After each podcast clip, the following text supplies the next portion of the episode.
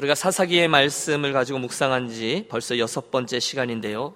드디어 우리가 이 3장의 말씀을 통해서 이스라엘의 첫 번째 사사인 온니엘을 만나게 됩니다. 어, 사실 이 온니엘이라는 인물은 저와 여러분이 이미 1장에서 만났던 적이 있습니다. 아, 기억하십니까?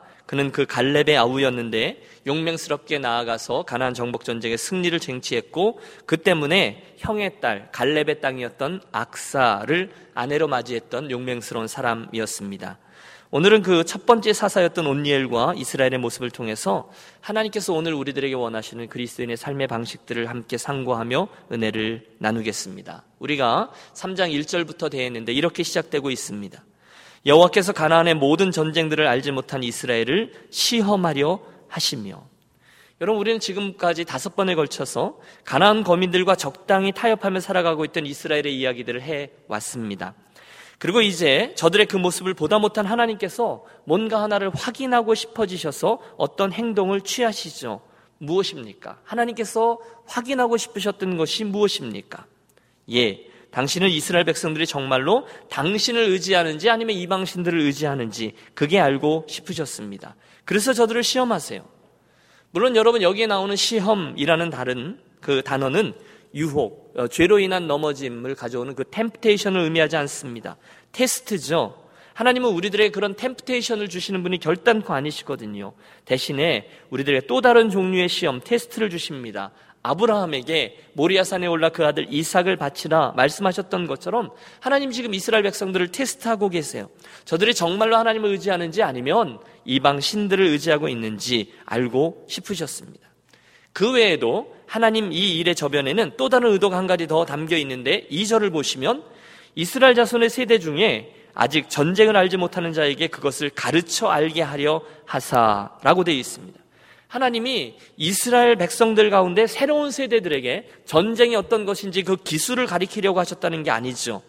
대신에 하나님은 이 전쟁을 통해서 하나님을 체험하지 못한 이스라엘 백성들로 하여금 결국 이 전쟁이 누구에게 속한 것인지를 보여줌으로써 이스라엘의 새로운 세대들이 하나님의 능력을 체험하게 되기를 원하셨습니다. 이런 두 가지 이유. 그들의 신앙을 체크하기 위해 또 그들에게 하나님을 경험케 하기 위해서 하나님은 이스라엘을 테스트하기로 하셨습니다. 어쩌면 오늘 저와 여러분들 가운데에도 하나님의 이런 테스트의 한가운데 서 있다고 느끼시는 분 계실지 모르겠습니다. 하나님에 대해서 밍숭맹숭 하다가 어떠한 곤고한 상황에 처하게 되었을 때 하나님이 정말 계신 거야? 하나님 정말 나를 사랑하시는 거 맞는 거야? 어쩌면 내가 왜 이런 어려움을 통과해야 되지? 여러분 그런 형편에 처한 분 말입니다. 그런 이들에게 오늘 본문이 해답을 주죠. 여호와께서 가나안의 모든 전쟁을 알지 못한 이스라엘을 시험하려 하시며 하나님은 그 일로 인해서 그가 정말로 나를 통해서 의지하는지 아니면 다른 우상들을 통해서 의지하는지 그걸 보고 싶어 하십니다. 그래서 우리는 야고보서의 말씀이 사실임을 알아요. 내 형제들아 너희가 여러 가지 시험을 만나거든 온전히 기쁘게 여기라. 이는 너희 믿음의 시련이 인내를 만들어 주는 줄 너희가 알미라. 인내를 온전히 이루라. 이는 너희로 온전하고 구비하여 조금도 부족함이 없게 하려 함이라.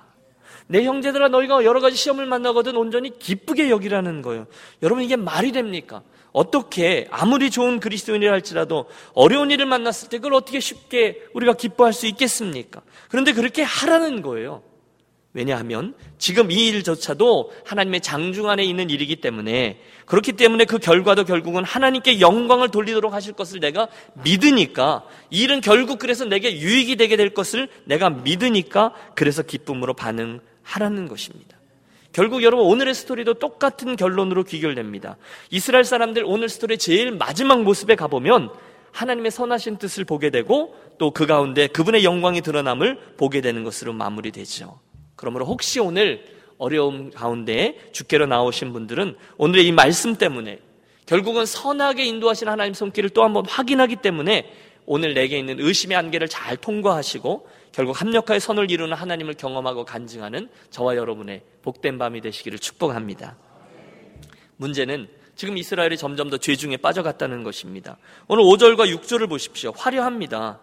그러므로 이스라엘 자손은 가나안 족속과 헷 족속과 아모리 족속과 브리스 족속과 히위 족속과 여부스 족속 가운데 거주하며 그들의 딸들을 맞아 아내로 삼으며 자기 딸들을 그들의 아들들에게 주고 또 그들의 신들을 섬겼더라. 사사기의 전형적인 패턴이죠. 우리는 이 말씀을 통해 사람들이 어떻게 죄의 구렁텅이로 끌려가는지를 봐요. 처음에는 그들과 함께 거하죠. 경제적인 이유라고 말씀드렸어요. 그 다음에는 그들하고 결혼합니다. 그리고 더 나아가서 이제는 그들의 신들에게 나가 함께 절합니다. 여러분, 당시 결혼은 오늘의 사람들처럼 사랑하는 사람들끼리 만나서 찌릿찌릿 연애하다가 사랑에 빠져서 결혼하여 가정을 이루는 게 아니었습니다. 대신 그 당시의 결혼은 중요한 거래 수단이었고 특별히 부족들 간의 전쟁을 방지하기 위한 방법이었어요.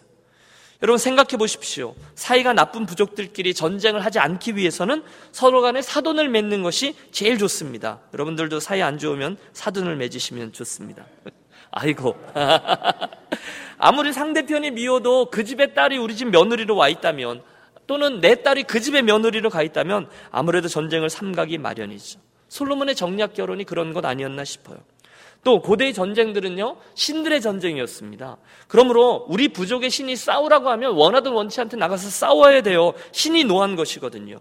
그러므로 전쟁이 일어나려고 하는 찰나에 그쪽 신이 노여워하지 않도록 가서 그곳에 가서 제사를 드려 그를 달래면 더 이상 싸울 필요가 없는 겁니다. 바로 이런 일들이 하나 둘 이방 민족 가운데 거하던 이스라엘 백성들에게 이방 민족들과의 결혼을 시작하게 하고 이웃 종교의 신들을 섬기는 일이 편만하게 되는데 일조하죠. 처음에는 어색했을 거예요. 그렇죠? 하지만 곧 그들은 그 일에 선수가 됩니다. 그러나 문제가 있습니다. 하나님께서 오래전부터 이 일에 대해서 하지 말라고 분명히 금하셨던 일들이었기 때문이죠. 이스라엘이 가나안 땅에 들어오기 전부터 하나님은 모세를 통해서 하지 말라, 하지 말라, 하지 말라 여러 번 말씀하셨어요. 신명기 7장의 말씀입니다. 네 하나님 여호와께서 여러분 오래전 얘기인데 이미 말씀하고 계시는 거예요. 그들을 내 손에 붙여 너로 치게 하시리니 그때에 너는 그들을 진멸할 것이다. 그들과 무슨 언약도 말 것이며 그들을 불쌍히 여기지도 말 것이며 그들과 혼인하지도 말 것이니 내 딸을 그 아들들에게 주지 말 것이요 그 딸로 내 며느리를 삼지 말 것은 그가 내 아들을 유혹하여 그로 여호와를 떠나고 다른 신들을 섬기게 하므로 여호와께서 너에게 진노하사 갑자기 너희를 멸하실 것임이니라. 여러분 지금 사사기 일어난 일들을 이미 다 알고 계셨어요. 이미 다 말씀해 놓으셨어요. 함께 거하지 말라 그랬는데 그들은 들어가서 불순종하고 함께 거합니다. 타협합니다. 사돈 맺지 말라 그러는데 이제는 사돈의 겹사돈을 맺습니다. 그 신들을 쫓지 말라 그랬는데 이스라엘은 열심히 그 신들을 쫓아갑니다. 그래서요. 오늘 본문 7절을 보시면 이스라엘 자손이 여호와의 목전에 악을 행하여 무엇을 행했습니까? 악이라는 거예요. 그들의 행한 것은 여호와 보시기에 악이었습니다. 가장 싫어하시던 일이었어요. 결국 하나님은 오래전 신명기에 쓰셨던 경고 그대로 이스라엘에게 행하십니다. 8절 여호와께서 이스라엘에게 진노하사 그들을 메소포타미아 왕 구산 리사다임의 손에 파셨으므로 이스라엘 자손이 구산 리사다임을 8년 동안 섬겼더니 여러분 이 구산 리사다임이라는 왕 이름은 두 배나 악한 자라는 의미를 내포하고 있는 이름이에요. 두 배나 악한 자. 그들의 압제를 통해서 이스라엘은 자신들의 죄값을 톡톡히 치르게 되었습니다. 자, 이게 이제 오늘 온니엘이 이야기가 시작되는 상황인 거죠. 그런데 여러분 잠깐 멈춰서서 이 상황을 살펴보면 여기 나오는 하나님의 이 징벌이 결국 이스라엘을 정말로 싫어하시는 하나님의 징벌이 아니라는 것을 우리 알 수 있습니다. 여러분 분명히 아십시오. 하나님께서 당신의 사랑하는 백성들을 혼내실 수 있어요. 그런데 그 징벌하고요. 믿지 않고 폐역한 이들, 그 불신자들을 징벌하는 것하고는 다른 거예요. 혹시 여러분 하나님께서 저를 혼내신다면, 여러분을 혼내신다면, 여러분 그거 우리가 알 수 있어요. 그때 그것은 오히려 감사의 조건인 줄로 믿으시기를 바랍니다. 여러분 동의하십니까? 하나님이 나를 혼내세요. 그때 하나님의 손길은 매워요. 그렇죠? 맵기는 아주 맵습니다만 그것은 하나님의 사랑하신 자녀 나를 훈계하시는 것을 의미하기 때문에 감사할 일이죠. 여러분 제가 어릴 때 생각해 보면 내가 해달라는 대로 해줘야 그 부모가 좋은 부모입니다. 그렇죠? 그런데 어느 날 매라도 한 대 맞아 보십시오. 엄마 아빠가 그렇게 미울 수가 없습니다. 한상에서 밥 먹기도 싫어요. 잘 안 먹어요. 그러나 저와 여러분이 자라나서 부모가 되고 아이들을 키우다 보면 아이를 때릴 때 사랑으로 때리는 경우들이 생겨난다는 걸 알게 됩니다. 예수 믿는 것도 똑같습니다. 신앙이 어릴 때는 예수 믿으면 만사 형통해야 한다고 믿습니다. 그리고 만사 형통이 됩니다. 내가 원하는 대로 하나님 기도를 얼마나 잘 들어주신지 몰라요. 예수를 믿으면 병도 낫고요. 가족들도 화평해지고요. 직장에서 승진도 하고요. 모든 게 잘 되는 듯 싶습니다. 그러나 그렇게 있다가 천국으로 이사가면 참 좋겠지만 하나님은 우리들을 사랑하시고 또 믿음의 욕심이 있으셔서 중간중간에 하나님의 훈련도 주시고 때로는 어려움도 통과하게끔 하시죠. 때로는 오늘 이스라엘처럼 잘못된 부분에 훈계도 받습니다. 철이 들면서 알게 돼요. 아, 하나님의 손길은 사랑도 포함하고 어려움도 포함하고 때로는 매도 포함하는구나라는 것을 말입니다. 제가요, 전도사 시절과 부목사 시절을 합해서 한 7년, 8년 정도를 함께 어, 담임 목사님으로 섬겼던 분이 계세요. 현재 캐나다 토론토의 토론토 중앙교회를 섬기는 유충식 목사님이라는 분인데 이 8년여의 동역 기간 동안에 제가 딱 두 번 꾸중을 들었습니다. 그런 성적이 괜찮죠? 어? 딱두 번이에요. 그분의 인품이 훌륭하시기도 하지만 또 제가 워낙 잘했어야죠. 어? 전화하시기 없습니다. 여하간 제가 두 번 꾸중을 들었는데 그것도 둘 다 초짜 전도사일 때 대관령 교회였어요. 저는 아직도 생생히 기억합니다. 한 번은 어, 서감찰이었는데 그 감찰회 연합으로 저희가 부활절 칸타타를 하는데 그 부활절 연합 합창제 악보집을 우리 교회에서 만들면서 우리 교회 복사기를 사용했거든요. 그러니까 뭐 이만큼 쓴 거죠. 그런데 철없는 아이가 완장 차고 큰 소리 치듯이 제가 사람들 앞에서 어, 이거 우리 교회 거 쓴다고 생색을 냈던 적이 있어요. 제가 왜 그랬나 모르겠어요. 그때 처음으로 왜 그랬냐고 언짢은 소리를 한번 들었습니다.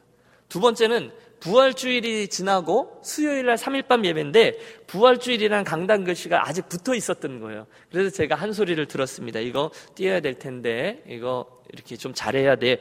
그 소리를 들었어요. 그런데 제가 그 두 가지 소리를 들었는데 얼마나 속이 상했는지 몰라요. 아직도 기억해요.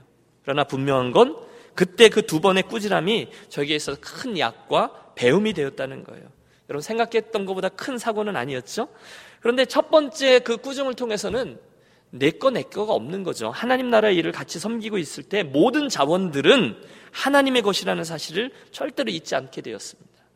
어, 우리가 유니온 교회이기 때문에 섬겨야 되는 일들이 있잖아요. 지난번 총회 때 보니까 유니온 교회이기 때문에 섬겨야 되는 일들 저는 아무런 불만이 없습니다. 당연히 기쁨으로 섬겨야 되는 일이죠. 우리가 할 수 있으면 기쁜 거죠.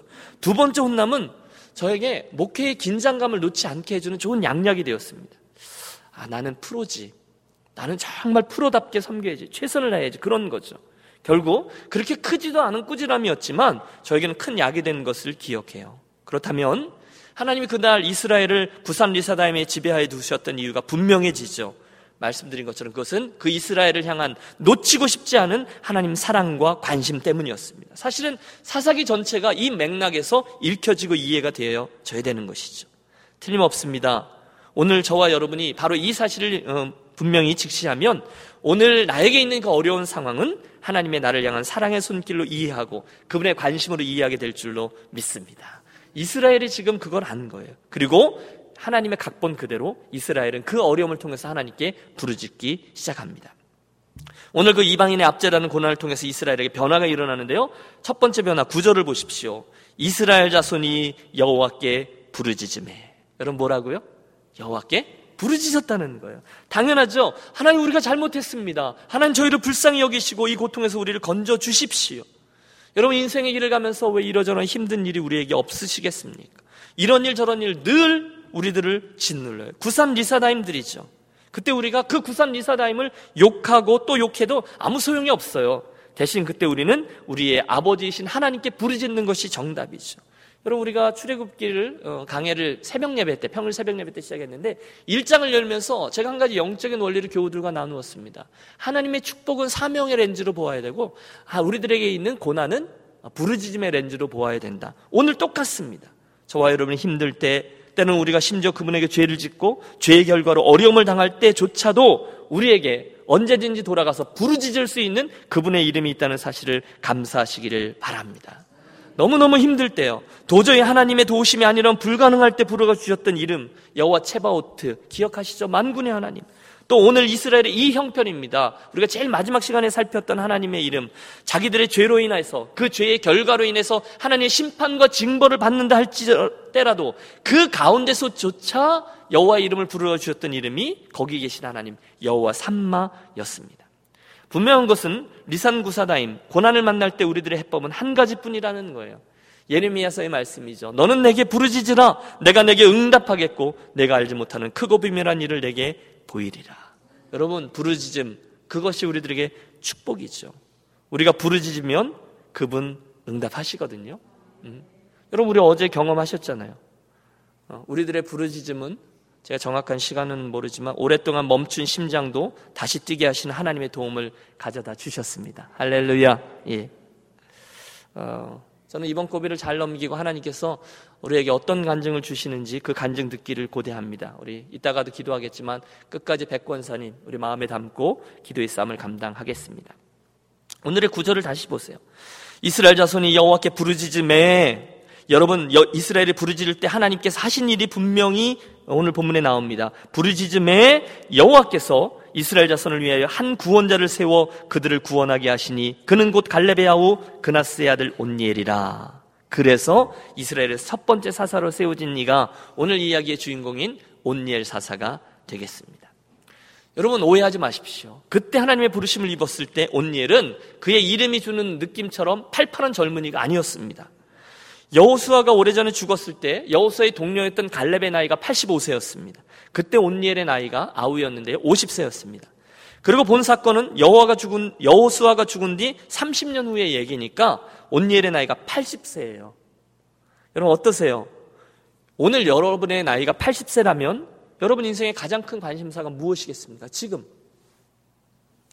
보통의 사람들은 80세쯤 되면 흔히들 여유 있는 인생을 꿈꾸고 삶을 좀 즐기면서 보상을 받고 싶어 합니다. 그동안 얼마나 고생하면서 살았습니까? 88세. 그런데 여러분 본문에 있는 온니엘은 하나님의 부르심 앞에 그때조차 자기 여전히 자기의 인생을 내려놓습니다. 인간적인 안락함을 내려놓고요. 오히려 하나님의 부르심을 향해서 도전의 길을 떠나고 있어요. 그리고 결국 그분에게 있어서 멋들어지게 사용되고 있습니다.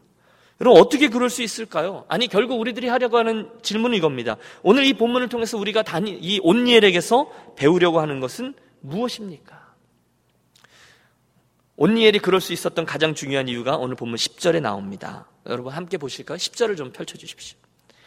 여호와의 영이 그에게 임하셨으므로. 여러분 무엇인가 보이십니까? 다시 한번요. 여호와의 영이 그에게 임하셨으므로 그가 이스라엘의 사사가 되어 이렇게 되어 있습니다. 무엇 때문이라고요? 여호와의 영이 그에게 임하셨기 때문이라는 거예요. 그게 이유예요. 그가 젊었기 때문이 아니라는 거예요. 그가 능력이 있었기 때문이 아니라는 거예요. 그의 재주 때문도, 그의 경력 때문도, 그의 재산 때문에 전혀 그런 이야기 나오잖아요. 한 가지 조건, 여호와의 영이 그에게 임하셨으므로 그가 이스라엘의 사사가 돼요. 여러분, 사람을 변화시키는 건 세상에 두 가지가 있습니다. 하나는 술입니다. 그렇죠? 술은 완전히 딴판으로 사람을 만들어 놓죠. 평소에 이제 말도 잘 못하던 소심한 친구인데 이 친구가 술 한 잔 걸치면 완전히 다른 사람이 되잖아요. 말도 잘하고 빽빽 소리도 지르고 아무거나 땡깡 쓰고 그런 좋은 변화는 아닌 듯 싶습니다. 그러나 술 말고 사람을 좋게 변화시키는 게 있는데 그것이 바로 하나님의 영, 성령이죠. 믿습니까? 여러분, 저는요, 그 말이 사실인 걸 수도 없이 경험했어요. 어, 하나님께서 저에게 많은 복을 주셨는데 사람이 변화되는 축복들을 많이 보게 되셨어요. 물론 제가 변화시킨 건 아니에요. 저는 그 변화의 장이라는 교회 공동체를 포기하지 않고 가는 것이고요. 성령께서 당신의 시간에 말씀으로 또 어느 상황으로 사람들을 변화시켜 주는데 공통점은 하나입니다. 주의 영이 그들에게 임하셨으므로. 그분의 은혜 때문이라는 거죠. 물론 온니엘은 한때 대단히 용감했던 사람이 맞아요. 그는 일장에서 보듯이 젊을 때 기리아세베를 쳐서 빼앗음으로 갈렙의 딸 악사와 결혼하기까지 했어요. 하지만 지금은요, 30년이 지났잖아요. 그는 다른 사람처럼 그냥 그렇게 구산 리사다임의 압제하에 살아가고 있던 사람입니다. 그러나 일단 저에게 하나님의 영이 부어지자 그는 더 이상 평범하지 않습니다. 그는 이제 세상을 뒤바꾸고 이스라엘을 일으켜 세우는 사사가 되었습니다. 여러분 제가 그가 80세 때 부르심이 임했다고 말했어요. 이게 오늘 저와 여러분에게 선한 도전이 되기를 바랍니다. 여러 번 말씀드렸어요. 사사기에 등장하는 사사들은 결단코 특별한 사람들이 아니었습니다. 너무도 평범했습니다. 오늘 저와 같이 그들은 실수도 하고 죄도 짓고 마음이 약해지기도 하고 의심에 빠지기도 했어요. 그러나 한결같이 하나님의 영이 도우셨던 사람들이에요. 제자들도 그랬습니다. 그 위에 수많은 믿음의 선진들이 그랬습니다. 여러분, 오늘의 본문이 구산 리사다임과 더불어 어, 겨로 싸워 온 일이 승리하였더라. 그 다음에 그의 재능은 탁월했고 그의 전쟁 정략은 뛰어났으며 그의 전쟁 경험이 저로 하여금 넉넉한 승리를 취하게 하였더라. 이렇게 기록하고 있지 않음을 기억하셔야 합니다. 대신 오늘 본문은 그 승리의 이유를 단 한 가지 여호와의 신이 함께 함으로라고 밝히고 있습니다. 여러분 우리 솔직해지시죠. 오늘날 세상에서 저와 여러분들보다 젊은 사람 많습니다. 저와 여러분들보다 가진 거 많은 분 많습니다. 아니, 오늘 저와 여러분들보다 공부 더 많이 하고 똑똑하고 성품 좋고 훨씬 더 많습니다. 하지만 하나님의 일은 그런 사람들을 통해서 진행되지 않습니다. 대신 성경은 하나님의 일은 하나님의 영이 임한 사람, 그들을 통해서만 이루어집니다. 아, 믿으십시오. 그 사실을 믿는다 고백하신다면 저는 오늘 결론이죠. 자연스럽게 이런 적용이 가능해진다고 믿습니다. 오늘 저와 여러분 한 사람 한 사람이 하나님에 의해서 존귀하게 사용되지 못할 이유가 있는 사람이 누가 있습니까? 없습니다. 함께 기억하시죠. 저와 여러분이 하나님의 손에 붙들려 사용되지 못할 조건은 없어요. 그 이유를 우리 편에서 찾지 못해요. 대신에 누구의 손에서 이유를 찾죠? 여호와의 손. 거기에 달려 있다는 거예요. 그날 여호와의 영이 80세의 온니, 어? 온니를 붙들었을 때 그처럼 놀라운 일이 일어났다는 거예요. 저는 저와 여러분 모두가 부족한 사람들이라고 믿습니다. 우리의 이러저러한 자격 요건을 가지고 따진다면 사실 여러분들 가운데 누가 주님, 제가 주님의 일꾼으로 사용되고 싶습니다. 누가 그렇게 자신있게 나갈 수 있어요? 하지만 오늘 이 말씀을 통해서 우리가 믿는 거죠. 일단 저와 여러분에게 하나님의 영, 성령의 부으심이 있다면, 저와 여러분이 하나님께 붙들리기만 하면, 그때 우리는 어떤 일이 되든 흔들리지 않고 하나님께 쓰임받을 수 있게 됩니다. 사사기 보세요. 끝까지 숫자는 아무 문제가 되지 않습니다. 역사가 증명합니다. 하나님은 숫자가 문제가 아니에요. 그들의 태도가 문제였습니다.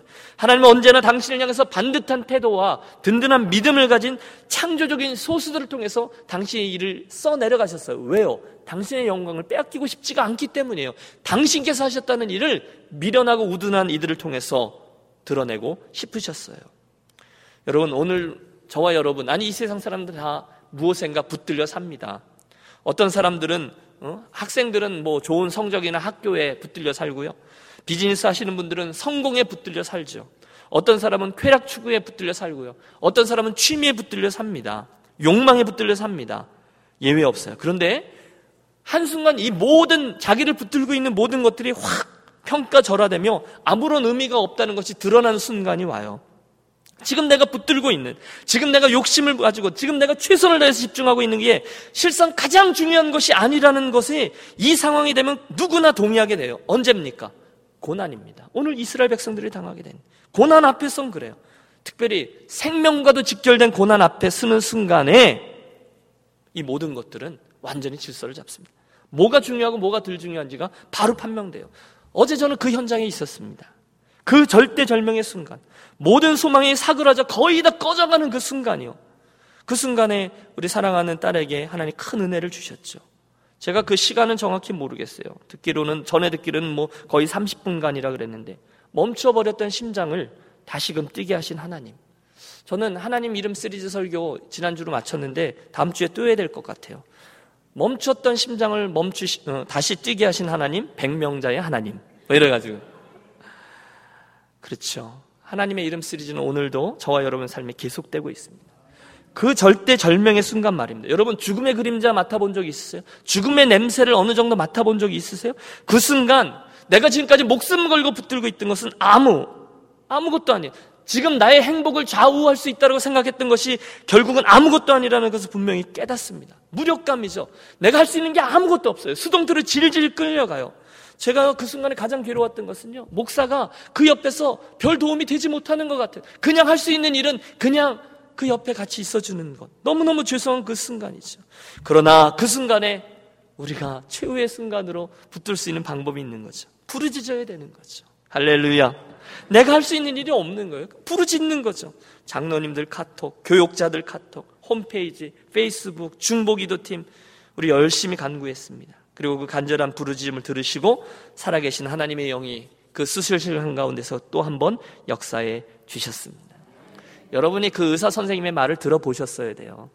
그분이 계속 고백합니다. 놀라운 얼굴, 익사이딩한 얼굴로 베리, 베리, very, very blessed woman 이라고 이야기합니다. 그렇게 오랫동안 심장이 멈추었고 그 stage에 들어갔던 사람 가운데 다시금 되돌아 나올 확률은 5%밖에 되지 않는다고 얘기합니다. 오늘 의사분이 말씀하셨대요. 의사뿐이 아니라 ICU에 계신 분들 모두가 정말 이 놀라운 회복의 은혜로 그 기적으로 놀라고 있다는 것이죠. 대기실에 같이 계셨던 친척 한 분이 우리 백권사님이 이북 출신이라 강하셔서 5% 안에 들었다라고 말씀하셨지만 저는 그렇게 생각하지 않습니다. 그건 권사님의 출신이 이북이기 때문이 아니라 하나님께서 우리 모든 가족들과 교우들의 기도를 들으시고 사랑하는 딸의 심장을 다시금 깨워주셨다는 것을 말입니다. 예. 오늘 밤에도 우리 계속 기도로 돕겠습니다. 사랑하는 여러분, 예수 믿는 사람은 하나님의 영, 성령님께 붙들려야 제대로 살 수 있습니다. 엉뚱한 것에 붙들려 사는 사람 많습니다. 여러분, 창피하지만 저도 그렇고 여러분도 그렇고 그 이야기의 예외는 아닐 것입니다. 그러나 진심으로 여러분을 사랑하며 바랍니다. 우리들의 남겨진 인생 덜 중요한 것들에 붙들리지 않고 또 하나님에게 성령님께 붙들려서 인생길을 가는 저와 여러분이 되시기를 축원합니다. 예. 결론 부분이 더 있는데 좀 이렇게 접죠. 결국 이 과정을 통해서 온 일은요, 하나님의 축복의 통로가 돼요. 그 한 사람의 붙들림으로 인해서 이스라엘은 이방인의 압제에서 벗어나고 40년간 평화의 시간을 지나게 되죠. 이스라엘이 스스로 문제 일으키지 않고 가나안 거민들과 함께 평화롭게 살자 할 때는 하루도 편한 날이 없어요. 타협하고 양보하고 이방 민족들과 결혼시키고 우상들 섬기고 할 거 다 했지만 진정한 평화가 없어요. 하지만 한 사람 온니엘이 하나님 앞에 알아서자 놀랍게도 40년간 평화가 찾아옵니다. 누구 때문에? 하나님의 영에 붙들린 그 사람 때문이에요. 이 한 사람이 중요한 거죠. 여러분 한 사람이 하나님께 붙들립니다.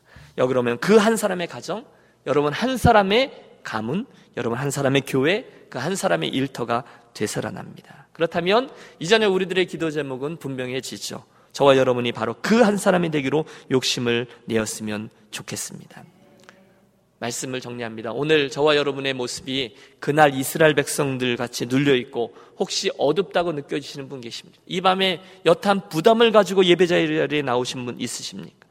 혹시 정말로 부산 리사다임에게 눌려서 마음이 상실해 계신 분 있으십니까? 함께 부르짖겠습니다. 함께 하나님의 영에 사로잡히기를 구하기로 합니다. 저와 여러분이 하나님의 영에 사로잡히면 나머지는 무척 쉬워집니다. 모든 인생의 질서가 잡히고요. 하나님 주시는 샬롬과 회복과 평강이 임하고 하나님의 공동체가 회복됩니다. 이 저녁 그 어, 온니엘에게 주셨던 하나님의 영이 임하는 은혜를 우리 같이 사모하고 부르짖는 우리의 축복된 밤이 되시기를 기도합니다. 우리 같이 기도하겠습니다.